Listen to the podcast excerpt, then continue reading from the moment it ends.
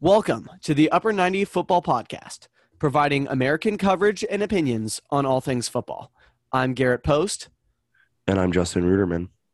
And we come to you off the back of a very busy weekend in both the Premier League and the MLS. Some big results heading into the international break. We'll start in the Premier League, Justin. Um, the early kickoff on Saturday, my Everton playing against Manchester United at Old Trafford. I woke up at 4:30 for this game, and it was well worth it. Um, honestly, a game that we we could have won. Um, Anthony Martial opened the scoring for United uh, just before halftime um, with with a finish off a, lovely assist from Bruno. Slight deflection took it away from Pickford, but Andros Townsend scored what was a magnificent goal on the, on the counter attack. Did the Sue celebration at Old Trafford, um, and it was a really good point for us. What, what are your thoughts on the result? Yeah, it's United continually uh, underperforming. Maybe it's Everton overperforming against United because you would think, I mean, United should be winning these games against Everton. Everton are obviously still a good team, but United, if they want to be title competitors, need to be winning these games. And over the past couple seasons, it's been draws continually with Everton. Uh, the last one uh, at Old Trafford was 3 3 uh, with that DCL last minute equalizer. It but, was 1 1 the year before that as well. Yeah, it continues to happen uh, at Old Trafford. So it, it's very interesting to see that uh, matchup continue to produce the same result, regardless of really who's on the pitch. Yeah, I mean, regardless of who's on the pitch, I think is is is a big point as well because you look at our starting eleven and still no Richarlison, no DCL, no Seamus Coleman.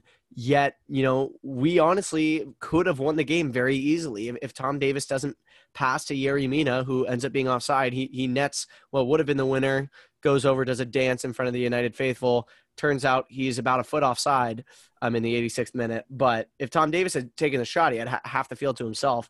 If, if he, you know, had any confidence, or if it was literally anyone other than Tom Davies, that's Andros Townsend. It's a brace. It's in the back of the net, and Everton are winning at Old Trafford for the first time since 2013. Um, but even then, you know, like we should not be able to have a performance like that and you know be arguably deserving of winning of winning the game when we have Salomón Rondón and and Anthony Gordon starting the match compared to you know United even though it was a rotated squad for them you know still the the likes of Edinson Cavani, Bruno, Anthony Martial, Mason Greenwood, Varane, Luke Shaw, like there's just no way that they they should be performing so poorly at home. And you know, yes, they had Ronaldo and Sancho and Pogba on the bench. But I mean, I think Ole is really on the hot seat right now. Uh, United are already almost falling out of the title picture just because their performances are just consistently not impressive. Um, so obviously yes. Ole won't win the sack race. Thanks, Watford, unsurprisingly. But yeah, no, I mean, yeah, it's interesting because uh, it seemed that uh, Sir Alex Ferguson criticized Ole because he he commented to Khabib on social media that you always start your best players. Seemed to be a shot at at Ole for not starting Ronaldo in this game. See, I, I don't agree with that because you know Ronaldo's 36. As much as he's you know a, a freak of nature, I, I don't think rotating him should be is is a cardinal sin. And I'll be honest, uh, I thought Ronaldo, if anything, once Ronaldo came on, Everton got better. Um, in, you know not the other way. I think I think Ronaldo almost had a negative impact on on United. Yeah. I thought Cavani was was you know arguably their most dangerous player. He came off. Ronaldo defensively was not um, very disciplined. I mean the the disallowed goal basically came from Ronaldo just sprinting up the pitch when United didn't have possession off of our own corner, left Tom Davies wide open in the box. Um, so I honestly don't think that benching Ronaldo was the problem. I think it was the rest of the performance. I mean, it was way too easy for us to sit deep. You know, they created a few chances, but defensively, yeah. they, the organization was horrible. We were able to hit them on the break so effectively. They had a couple last ditch blocks that that saved what could have been, you know, pretty easy goals for us. Doucouré had a couple shots that got blocked. I mean, I just think you look at the level of talent that United have. You look at the level of depth like the fact that this was such a rotated side and yet there's still so much talent like the, the gulf in talent between our 11 and theirs is still utterly ridiculous yet you know they're just not a, a well they're not a good unit they're not a well-oiled machine like your city like your chelsea like your liverpool they're just not in the same category despite yeah, the I... fact that they spent all this money and brought in all these players And and I, in my opinion, I I think it's time for Ole to go. I think. You know, you look at what Chelsea did last season. It's the same thing as a Lampard situation. So much talent, all these new players, big window, not getting the best out of them. You switch to an experienced manager, they win the Champions League within six months. Yeah. Well, I mean, Ole's had a lot more time than, than Lampard as well. oh, definitely. But but I mean, well, I will say this. I agree. I agree with you on your point of you rotate Ronaldo sometimes, but before an international break, I'm not sure is really the time. But even so, uh, it's not like United didn't control the game. 72% possession, uh, three times the amount of shots on target. It, they had their chances. They they. It's just that they can't convert and can't you know get the results. Which I mean, I will agree with you that Ole should should go. I think he should have gone a long time ago, in my opinion. But as a City fan, obviously, I will not complain um, having him in there. I, I don't think he's a very good manager. I think he's one of the worst managers in the Premier League. That I can agree with, but what I will say, Justin, is the stats are misleading here because we had, you know, actually a significant, a significantly higher amount of XG than United did. Their, you know, opportunities. They, they had one. Cavani had a header that Pickford saved relatively comfortably. There was the goal which only went in because it got deflected away from Pickford. Like they they had the ball, but they didn't do anything with it, really. Yeah, And, exactly. you know, That's why you got to look at all the stats, right? At the XG as well. Yeah, and defensively they were, you know, they gave us a lot of openings, and and you know we did score in the 86th minute due to some horrible defending. It just happened to be slightly offside, but I, I think even like yes, they had a lot of possession, but that's because we let them because they didn't do anything with it. Right. Yeah. Anyway, that's enough about this game. We've gone on plenty about it. You know, United struggling. A, a, a big point for Everton. The fact that we picked up, you know, I think it's now seven points despite uh, Richarlison and DCL being out for all those games. You know, that's really big for us, and hopefully we'll get them back soon. Let's pivot to Stamford Bridge um, as Chelsea defeated Southampton three goals to one. The scoreline makes it look a bit more comfortable than it actually was. It was Trevoh Chalobah opened the scoring in the ninth minute um, from a header from a corner. Um, and then Ward Prowse scored a penalty, really cheap penalty given away by Ben Chilwell on former Chelsea player, of course, Tino Livramento, who's started the season brilliantly. I've been really impressed with him.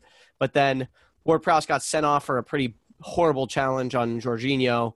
Um, basically, the Wan-Bissaka one in the Europa League, um, but maybe a little bit worse. And then Werner ends up scoring, and then Chilwell off of what was an insane sequence of events, including Romelu Lukaku hitting the post from three yards and completely destroying my fantasy week. Thank you very much, Romelu.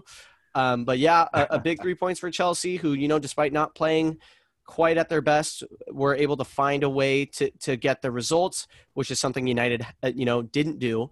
Um, what are your thoughts on this one? Yeah, well, I think you you said it very well. The result, I mean, the scoreline doesn't necessarily reflect uh, the gameplay because, I mean, what the what happens if Ward Prowse doesn't get sent off? It's still one one at that point when he Yeah. gets sent off, and then they score two quick, you know, garbage time goals essentially. So it, it could be very well be a draw uh, if James Ward Prowse doesn't get sent off. Not to mention how it's going to affect Southampton in their future games because obviously he's a crucial, crucial player.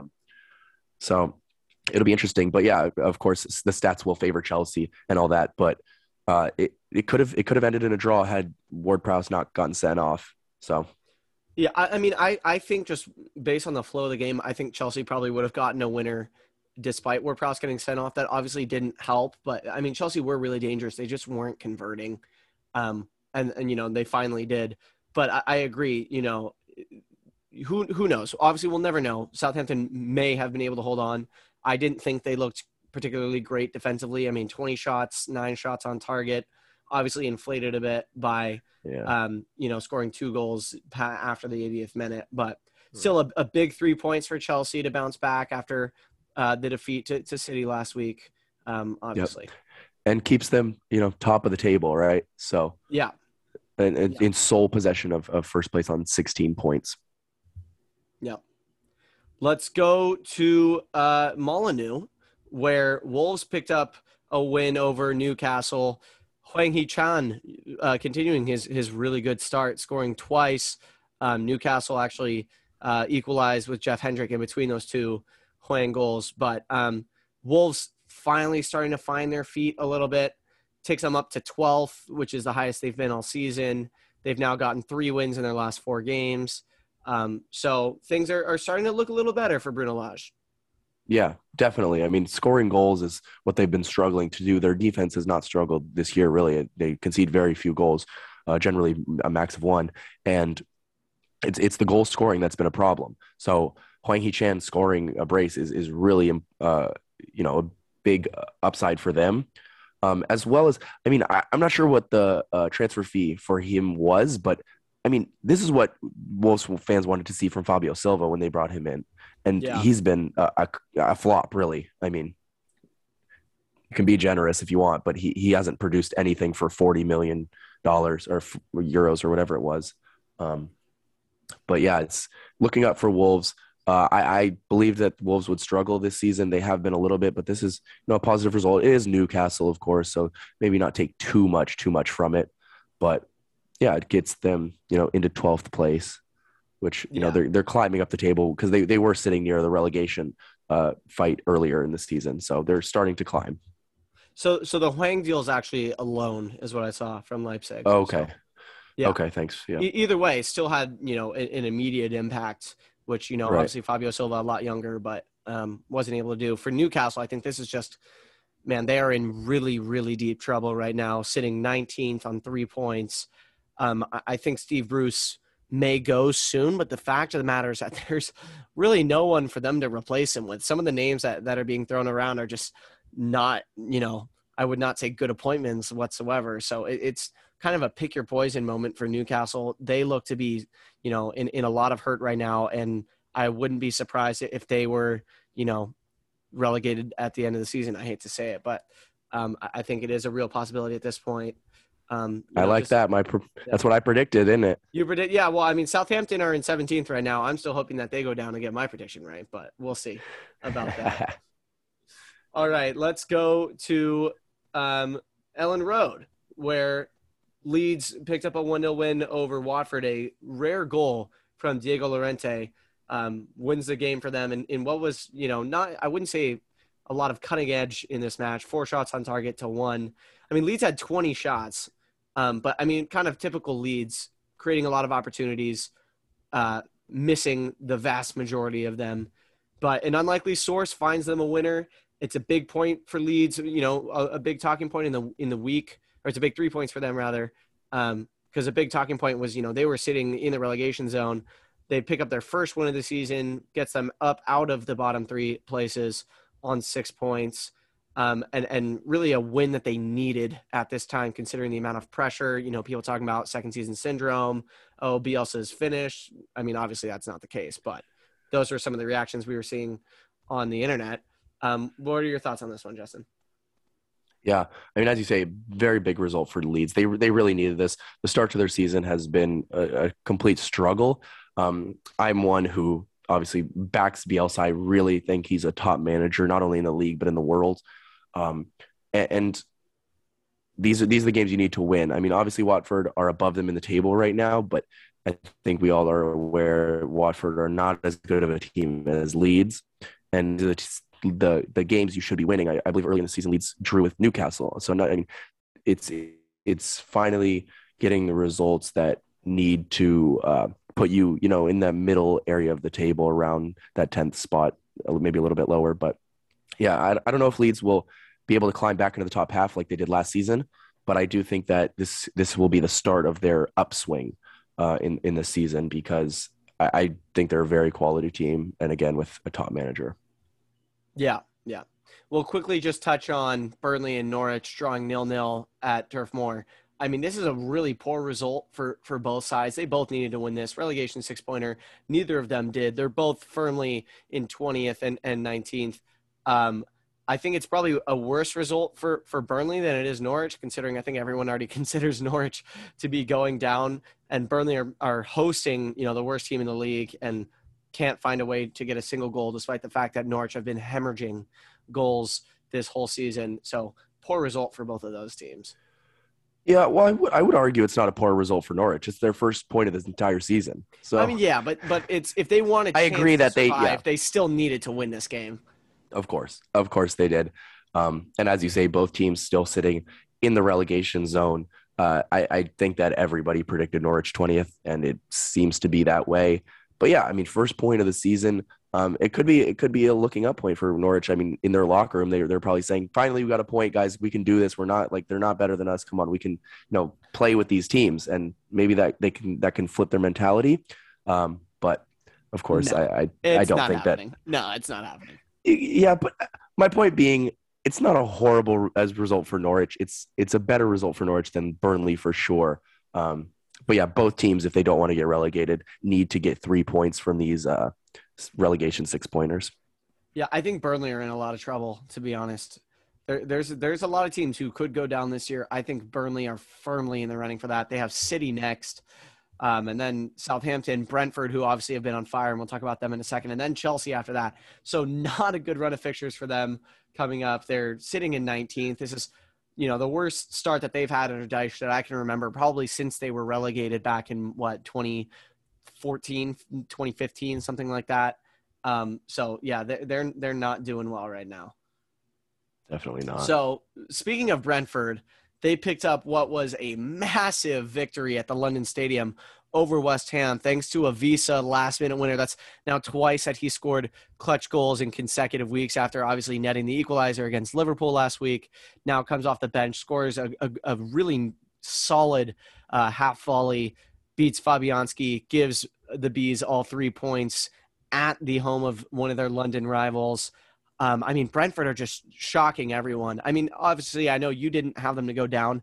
I did, which is uh, looking to be a horrible mistake at the moment as they sit in seventh on 12 points, level with Spurs, but they have a positive goal difference of positive four compared to Spurs' negative four. I mean, the, the Bees, Thomas Frank is working wonders. Absolutely. As you said, I, I backed them before the season. I always thought that they would. Um, I didn't think they were going to get relegated. I just think that the club is extremely well run, and of course, Thomas Frank, as you say, uh, has them in peak shape. Um, but this is this is the result of the season, really, for Brentford, in my opinion. This is a big win. And, and one that I wouldn't have expected them to get. Obviously, they beat Arsenal, but that was on the first uh, game of the season, and um, you know, Arsenal were struggling at the beginning. So I, I, would say that this is a bigger result, honestly, to beat West Ham um, at the London Stadium. And it's Brentford are a, a, contender. I mean, in as far as like mid-table, not not like title, obviously, or anything like that, or even Europe. But no, I don't think they're gonna. I don't think but, they're gonna get in but, Europe.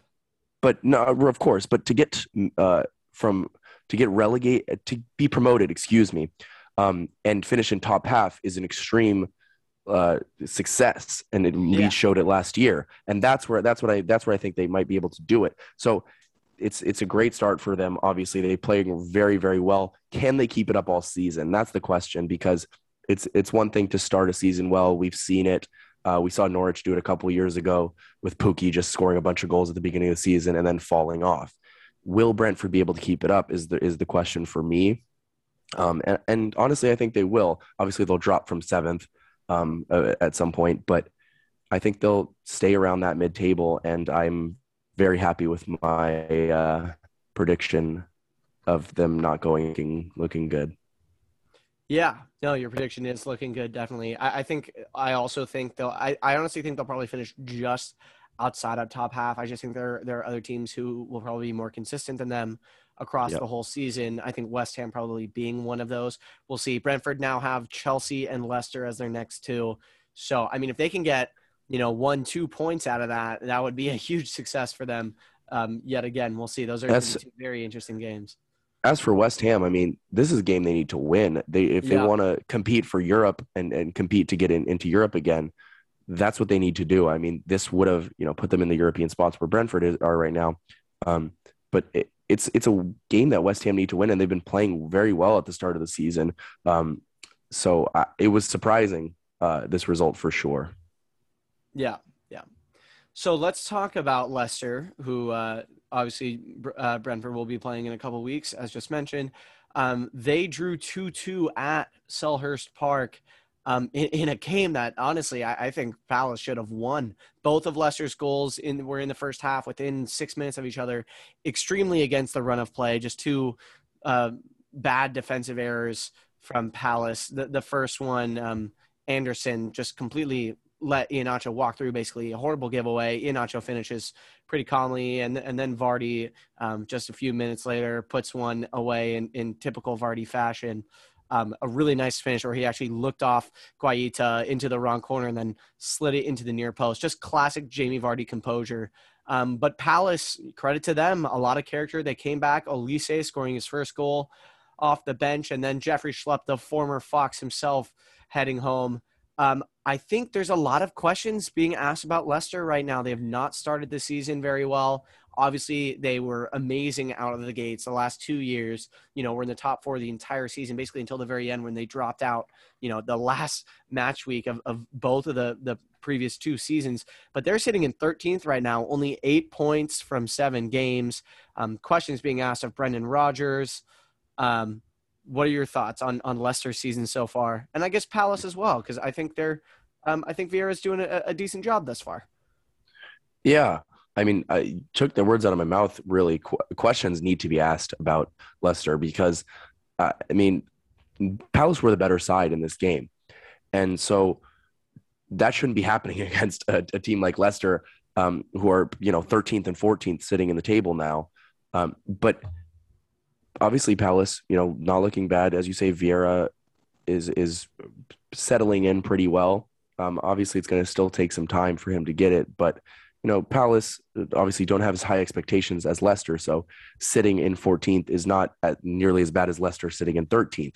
And the question to me really is: well, Is Brendan Rodgers in the hot seat? Should he go? Because this is a, this is a very very poor start. I know he was very good last season, but if he can't quickly turn this around, I I wouldn't be shocked if he gets sacked soon enough. What, you, what is your opinion on that? I, I think he still deserves a bit more time. I think he's earned, you know, I think he's earned at least until at least Christmas, if not longer, in in my opinion. Just what he's done with Leicester, wow. you know, two, you know, I would say they should have finished in the top four. Obviously, they bottled it. You know, the last two seasons, I think they they arguably deserve to. You know, won them their first ever FA Cup just um, a few months ago.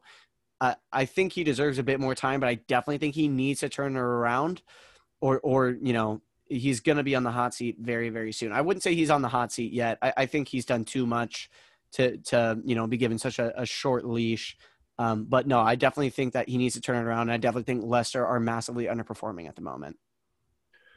Absolutely, yeah. It's I, of course he won them the FA Cup and the Supporters Shield. Um, so big things for him, but yeah, and, and speaking of uh, Leicester, by the way, we we talked about the uh, the Watford game, but we didn't mention their new manager, who of course right Claudio Ranieri, who former Leicester manager. Um, so that that's interesting. I'm I'm glad to have him back in the Prem. Um, I, I hope he can keep Watford up. Yeah, from a Watford perspective, I think this is absolutely disgraceful. Um, I hate it's what Watford Watford's, do, isn't it? Yeah, but it's horrible, man. It's just like this is a manager who came in halfway through last season, turned your entire season around, you know, got you automatic promotion, not even like through the playoff or anything. They were brilliant in the back half of last season. Um, and it's not even like Watford have been that bad. They're not even in the relegation zone, right? They're in 15th, but seven points from seven games, not horrible. You know, I, have seen a lot worse um, you know, Daniel Farke is still in a job. Like, you just think about it that way, and, and he's about to get relegated for a second time. Um, you know, obviously premature to say, but not really because Norwich are awful. Yeah. But yeah. I mean, like I swear, Watford literally haven't been that bad, and this sacking comes off the back of losing uh, to to Leeds at Elland Road. You know, a team that finished ninth last season, and it was only one goal. You know, and which came from a center back. Like I just think it's extremely harsh. I I, I think Watford are going to go down now. Personally, I think having to change your entire identity, changing manager mid, middle of the season, uh, you know, it like it worked for them last year in the championship. But I don't think they're going to get away with it in the Prem. They did it a couple years ago, and they, they, they did it twice when they were in the league last time. You know, Nigel Pearson had them actually with a chance of staying up, and then with like two games to go, they sacked him for no reason. Like I hate Watford's policy of, you know, literally a manager does anything wrong, they sack him immediately. I think it's idiotic. I think it's disgraceful. I feel horrible for those fans. You know, this was a manager that they were behind, that they really liked, who, you know, had them playing really, really well last season. And then he's gone just like that with, you know, I really don't think he deserved to be sacked. I really don't. And and I think you know, I, I almost hope Watford go down now because I just think it's a disgrace and I think they need to stop doing it. As you can see, Garrett has absolutely no passion about this subject. Um, I just think it's outrageous, and I don't like I, Watford as a club personally. I know, but I, I know. it still this still pisses me off because this is a football club here. These are fans. Like, it's just I, a bit insane. I agree. It's it's harsh, but it, and I, I am not surprised by it. That's what I can say. It's harsh, but I'm not surprised. Oh no, it's not. It's not surprising because we know that. Yeah, but it's not surprising, but that doesn't make it any less ridiculous. Yeah, and and Ranieri's first game in charge is going to be against Liverpool. Oh dear God, he's he might get sacked after that one. One week. They're going to lose about 5 0, and then Ranieri's going to be gone the next morning. I mean, I also don't think Ranieri's really an upgrade. He's, he's, has, it's as a, I was watching the Irish guy video, uh, yes, last night, and he said it, this is uh, it's ridiculous because this is a manager with a reputation of getting sacked. I mean, since he won the title with Leicester, he hasn't lasted a season in a single job that he's been in, right? And then he's going to the club that sacks managers seemingly every 3 weeks.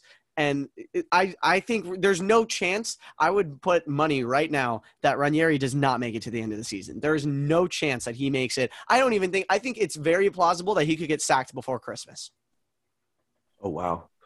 I really yeah. do believe that. Who do, here's the question then.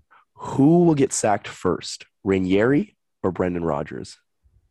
Oh, Ranieri, hundred percent, hundred percent. I think the I think the better question would be who's getting sacked first, Ranieri or Steve Bruce. Okay, okay. Do we want to put Ole in this conversation?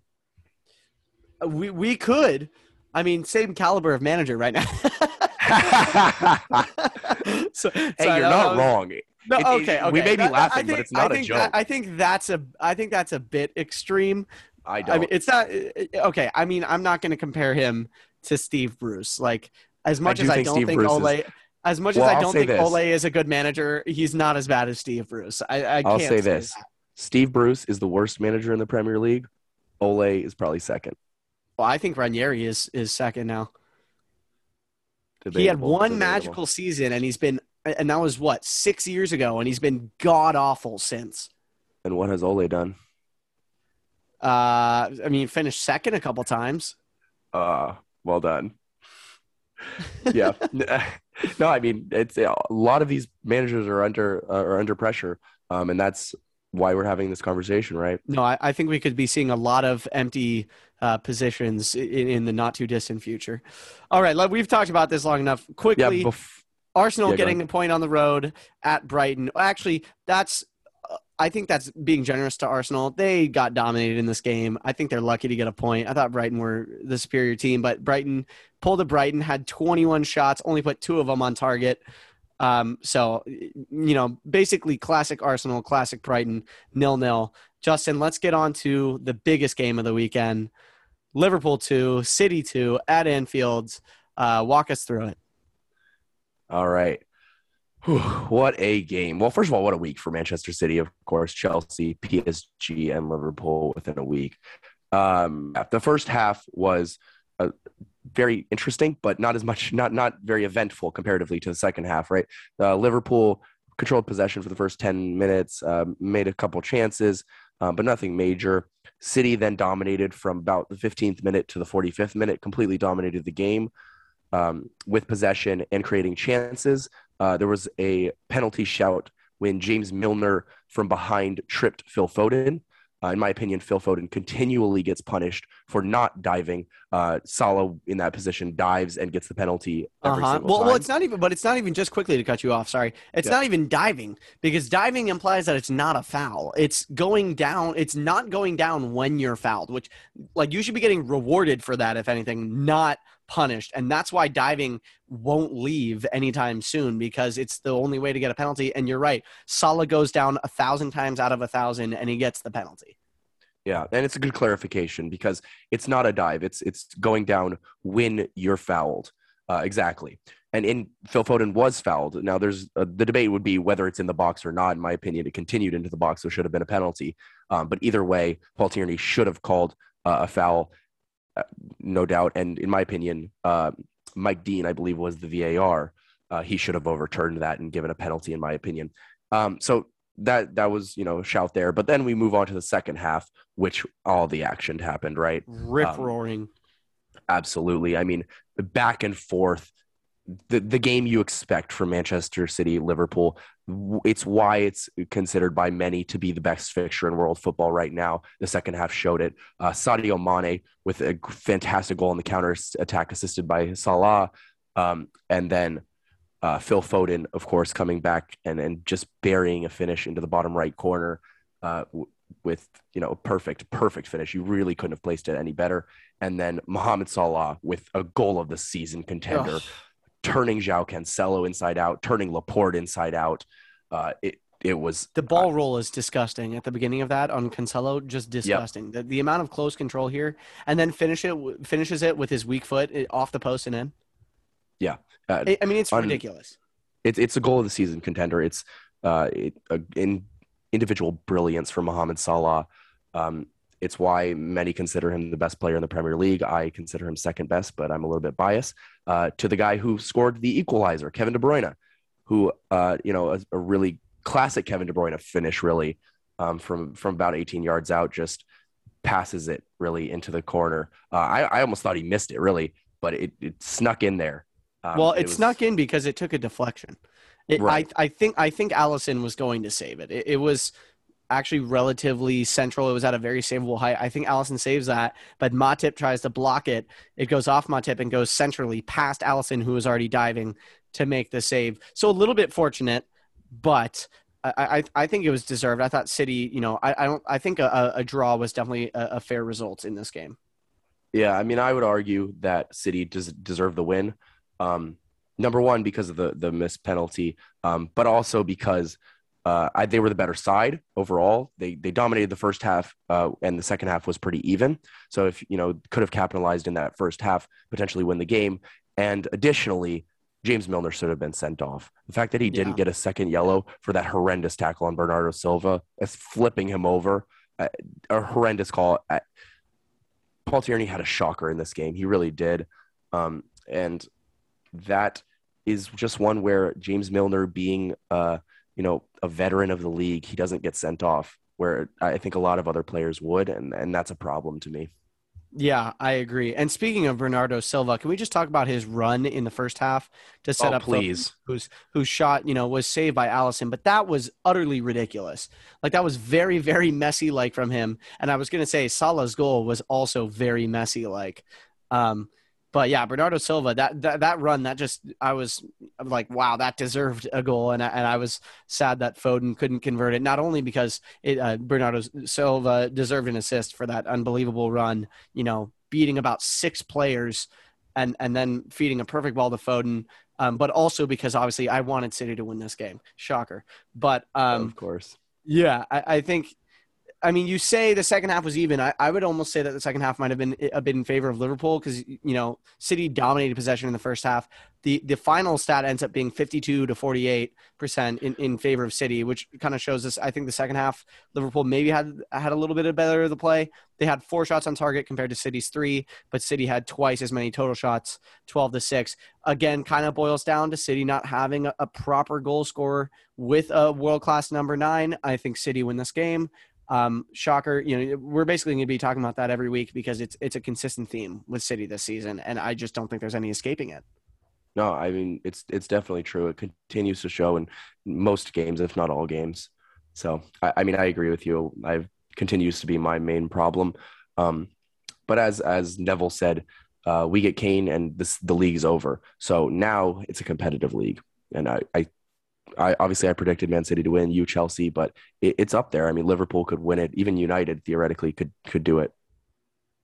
Yeah, I, I, think I think everyone kind of understands that. Unless Ole goes, I don't think United win the title. City, Liverpool, Chelsea are just all too strong, too deep. I mean, I'd say Liverpool probably has the worst depth out of the three, but the fact of the matter is that their starting eleven is, you know, unbelievably good um, just like you know obviously City and Chelsea as well. But, but the fact of the matter is, if Liverpool stay healthy, which is still you know something that will remain to be seen, um, I think it's it's a three horse race and it's a toss up because you know these are three fantastic teams and and this makes for what I think will probably be the best Premier League title race that we've seen in many, many years. Yeah, I hope I hope so. And with that, Justin, I think we will move on to the MLS. Um, would you like to start with El Trafico? I'd like to finish with El Trafico, honestly. Okay, finish with El Trafico. Let's start with okay. Well, then let's get the Quakes out of the way because I don't right. really want to talk about it. the Quakes going to Vancouver in in what was, to be honest, kind of our, our last gasp chance to try to rein in some points on on a team who are also you know right on the fringe. They're actually in the playoff spots thanks to this win, but you know it's it's a six pointer in terms of you know playoff spots in in the West. Brian White scoring a hat trick for Vancouver. Um, you know, I, I thought it was a bit harsh. We had 60 percent possession, five shots on target to their six, 11 shots to their 18.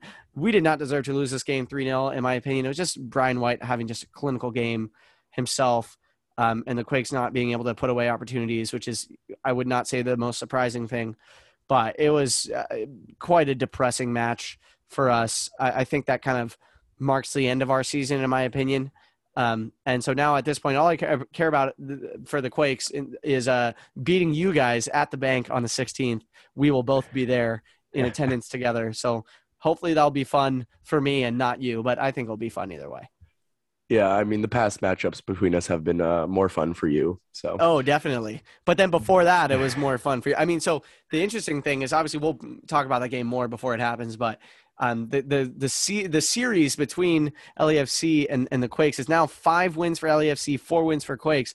But the interesting thing is that all of those wins have come consecutively. LAFC won the first five games in a row. The Quakes have now won the last four games in a row. There's never been a draw between the two teams. So hopefully, I'm not just jinxing that. But yeah, anyway, point no, is, the, the, it's a good point. Yeah I, was, yeah, I was just gonna say the point is the Quakes don't really have much to play for now. I, I think our playoff chances are over. I think Almeyda may, as, you know, it's very possible that he leaves this summer, and I wouldn't blame him. He hasn't really been backed, and I think you know, had he been, you know, there was there was a chance that we could have done better. We've had some players who have you know been playing really well this season, notably Chofis.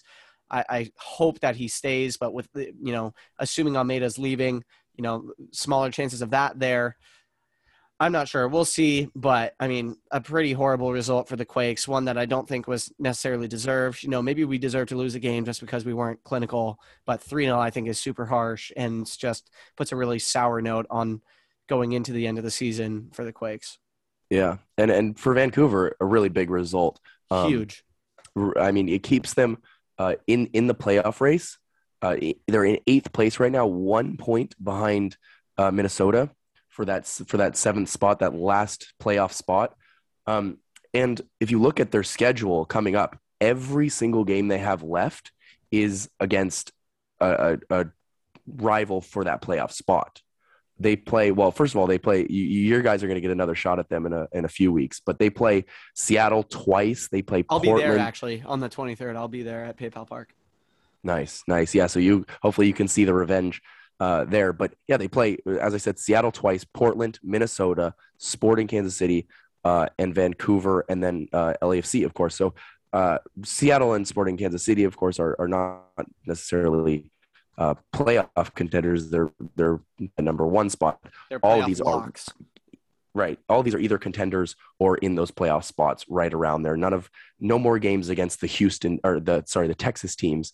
Um, which are round out the bottom. Speaking of which, we can look at the Austin FC result where they got a win against RSL two to one, uh, which is a, a big result for them. Yeah, RSL sitting in fifth, you know, have been playing really well as of late.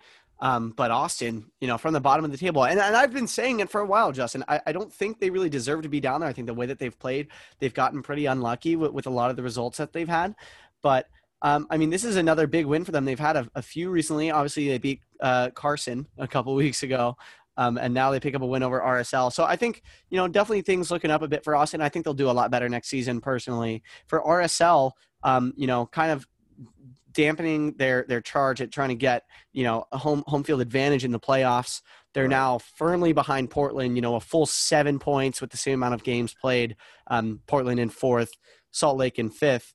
And and speaking of Portland picking up another win, you know they are on fire right now. So I, I think this is a pretty tough loss for RSL. I think it means that they're they're likely going to finish in between fifth and seventh, um, with you know Galaxy and and Minnesota, you know, breathing down their necks. So.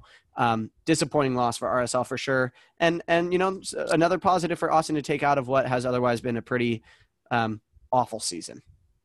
Yeah, and as you say, um, it, it really creates that gap uh, between the RSL and Portland. Um, Yeah.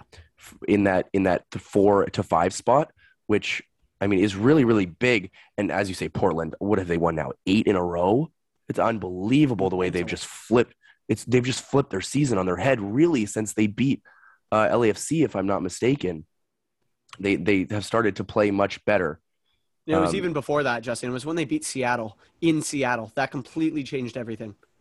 Yeah, yeah. Since I, I don't think they've lost since then. it's it's really impressive the way that they've just flipped their season on their head. I mean, it's Portland Timbers we expect to be a quality team continually competing for the top spots in the West. And at the beginning of the season, it didn't look that way. It, it looked really that they weren't even going to make the playoffs. Yeah, And they have absolutely turned their season on the head and continually uh, just produce results in, in the most important part of the season at the end.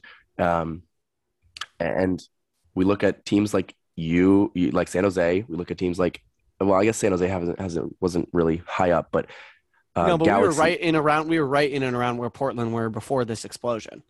Yeah, and LAFC could be another example, but uh, obviously we haven't been fantastic either. I think the best example would honestly be LA Galaxy, who continue uh, to fall um, since they they almost looked like they had that third or fourth spot locked up. Yeah, they're all the way down in, in sixth now. They're still they're they're fighting for playoffs right now. They got to make sure they can c- cement that. Um, so I just want to say, Justin, quickly, since that win in Seattle, so they lost to Austin on August 21st, which is bad, obviously. But then since they they shocked Seattle in Seattle on August 29th, they won that. Listen to these results. They beat Houston, they beat Vancouver, they drew with Portland with 10 men. They beat LAFC, they destroyed RSL, they beat LAFC again, and now they beat Inter. So they've just been on a- an insane, insane run of results and completely, as you said, flip the script, turn their season around, been extremely impressive. yeah, got to give them all the credit in the world there. Um, and and we can move on to uh, Sporting Kansas City, who have continually been quality this season. Um, I thought that they would snatch that one spot, but it's it's looking like they're gonna give that up to Seattle now, uh, since Seattle are two points up with a game in hand in that in that one spot. Um, Kansas City did get the win this week, so you know keeping pace, but uh, it's against Houston, so of course they should be winning that game. Uh, they got a four-two win there with uh, a Johnny Russell brace. Uh, Salloi getting another. I mean, Salloi has been unbelievable this season. Yeah. Uh, certainly an MVP candidate. Um, yeah, yeah, and they they continue, and then obviously uh, Seattle getting the Yeah. 0 win over Yeah, Colorado. that's that's, to- that's to what I was going to maintain their one spot. Yeah. Yeah. Yeah, I mean a big win because I mean Colorado have been really good as of late. Another team that I wouldn't say they were like towards the bottom, but they were not you know a, a top three team in the West for the vast majority of this season, and then they kind of exploded you know about a month or two ago, all the way up in third now. But this is you know definitely gives Seattle a little bit of breathing room in front of Colorado. Um, so Seattle still in first. They have a game in hand over Kansas City, uh, two points above them. So Yeah, absolutely. And I think it is time to move on to the big game of the week, the El Trafico, yeah, uh, LAFC, LA Galaxy at Dignity Health Sports Park. I was in attendance uh, for this exciting game. It, one one. A lot of people might not think it was it was the best game. I thought it was pretty good, honestly. Uh, pretty back and forth. There were chances on both sides. Um, again, like City, I will say there there was a clear penalty not given for LAFC. Um, I could see it from my seat, and then I saw uh, from from you know 100 200 yards away I could see it, and the referee couldn't see it from 10 feet. I, I don't understand. Uh, I saw the replay after the game. Extremely clear penalty. Um, and then Galaxy, on the other hand, the same. They had two looping headers, loop from the right side over to the left side, hit the top left bar. Same thing twice. So they could have easily snatched the the three points. Uh, so it, it could have gone either way. Um, was a good game, but not not the result that either team needed, really, especially LAFC, um, because you know it puts Galaxy in sixth uh, and only two points above uh, Minnesota. Or sorry, only two points above Vancouver, one point above Minnesota. So Vancouver are in that eight spot. So if they you know drop points and Minnesota and Vancouver can easily hop them and they can slip out of the playoffs that easily. Um, as for LAFC, of course, we it's it's not a good result for us either. We we need three points. Um, you said it. It felt like the end of the season for San Jose losing to Vancouver. It, it, it felt pretty similar here. We needed three points. Uh, it's it's not necessarily over over, but there's going to be some luck involved and a lot of uh, results needed. I think we need at least seven points in the next three games to to put us back on track. Um, and if we don't, we probably have to beat Seattle to get into the playoffs, which would be extremely difficult to do, obviously. I mean, yeah, just looking, there's six games left. I think you guys need to win four of them, um, at least, to get in. Yeah, at least. And I mean, LAFC and, and Quakes are in pretty similar positions. Uh, we're just one point ahead of you. So, but hope, we're both going to hope for that. And then, of course, um, Minnesota and Vancouver both have a game in hand over the teams around them. So, I mean, if they both win that game in hand, Galaxy are out of the playoffs. Wow, that would be quite the story. I mean, this also sets up the game that we're going to, you know, even better because at this point, it's it's kind of last chance saloon for for both these teams, for both LAFC and and the Earthquakes. I, I think whoever wins that game, their season will still be alive. I think whoever loses is done. I think if it's a draw, they they both go home.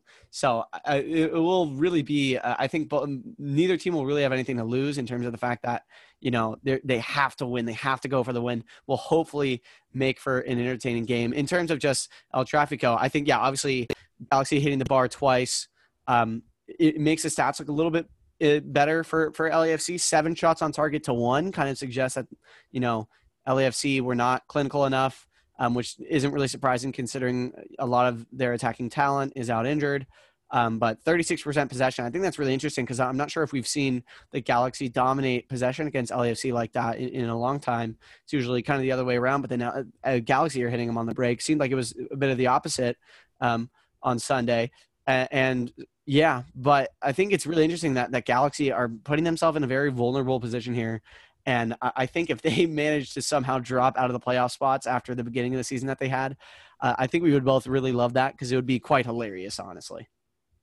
Yeah, as you say, LFC are just taking some shots from further out, and then uh, obviously the bars don't count as you know on target. So the stats might be a little bit, but it was, it was a pretty even game. Um, I, I would agree, and as you say, that that game that we're going to be going to, LAFC against San Jose at the bank in a couple weeks, is is going to be a playoff six pointer. It's going to be huge. Both teams needing to go uh, for six points, or for, sorry, for three points, and that's it. It felt like we weren't doing that uh, this weekend uh, against Galaxy. It felt like we were okay with the draw, which I, I really didn't like that feeling. So, I mean, if if we don't make the playoffs, both of us both of our coaches are under the hot seat. I've even heard uh, Almeyda could come to LAFC. So we'll see. But do, do you want Almeyda out if you don't make playoffs? No. No, I don't. I, I okay. think Almeyda will leave on his own volition because our ownership has done absolutely nothing to support him. I think going to LAFC would be a really good move for Almeyda, to be honest. I think I think you know, hopefully considering how poor of a season it's been for you guys, by far, by far your worst since the creation of the club back in 2017. I think I wouldn't be surprised to see a lot of dominoes falling, a lot of turnover next season, but that means a lot of opportunity for whoever the next manager is going to be, assuming that Bob gets sacked, which I think if he doesn't, you guys are clinically insane.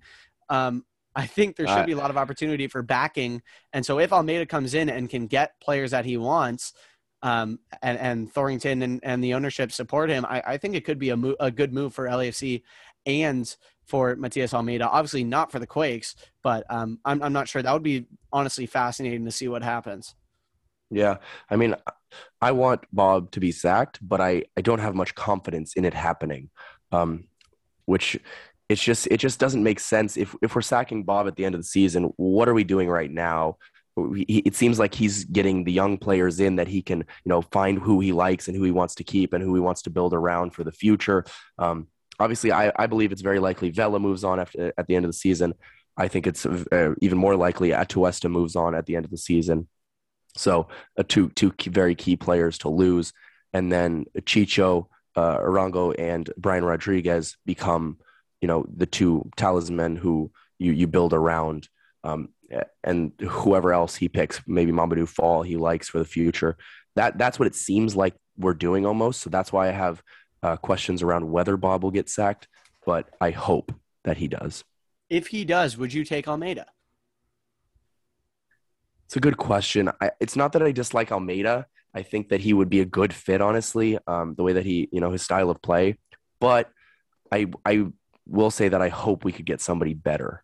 Um, I, I, LAFC has really high ambitions as a club to, you know, win and and also to be able to produce players and and you know send them to Europe. I do like Almeyda. I wouldn't be against it, but I would be hoping to get somebody better.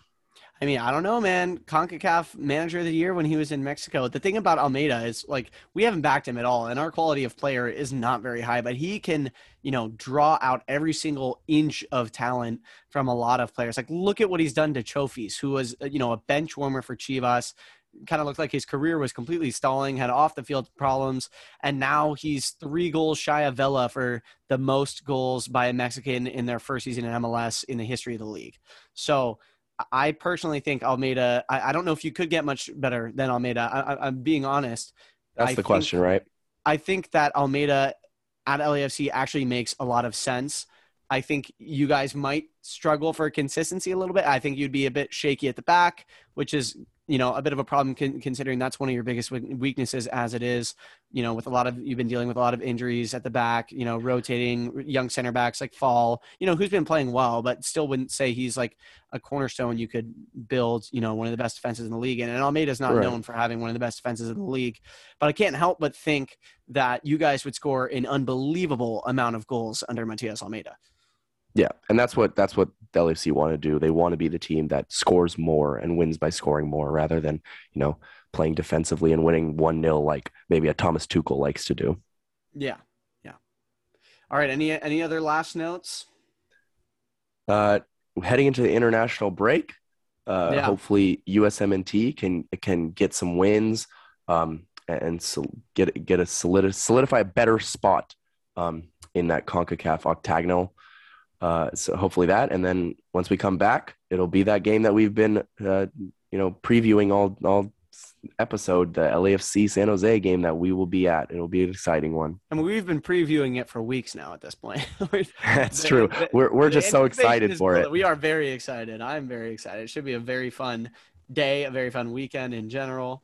But yeah, thank and you. It will so be your much. first. Ta- it will be your first time at the bank as well. It will be my first time at the bank, and this weekend was your first time at uh, Dignity Health Sports Park, if I'm not mistaken. correct. Correct. Right. I had never right. been, which I will say, um, I, I thought it would be worse. I, it's not a bad little park. It's it, it's what I like about it is this giant complex. It's very open. I, I never understood LA LA Galaxy fans have always come to the bank and complained, oh, it's so tight. There's no space in the corridors to walk. Everyone's so cramped.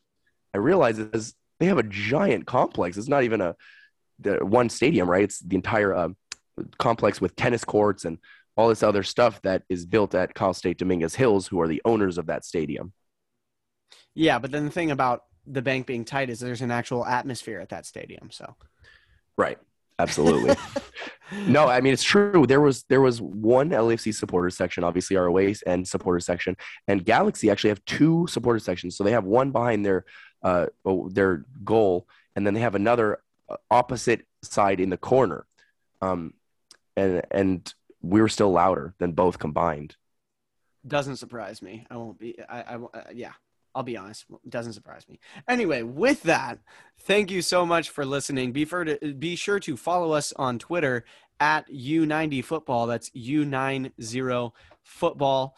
Uh, we'll be with you next week to talk about the USMNT. Hopefully, uh, big what nine points um, for uh, World Cup qualifying. So fingers crossed for that. Um, we'll see you then. Have a great rest of your week, and uh, yeah, go go USA.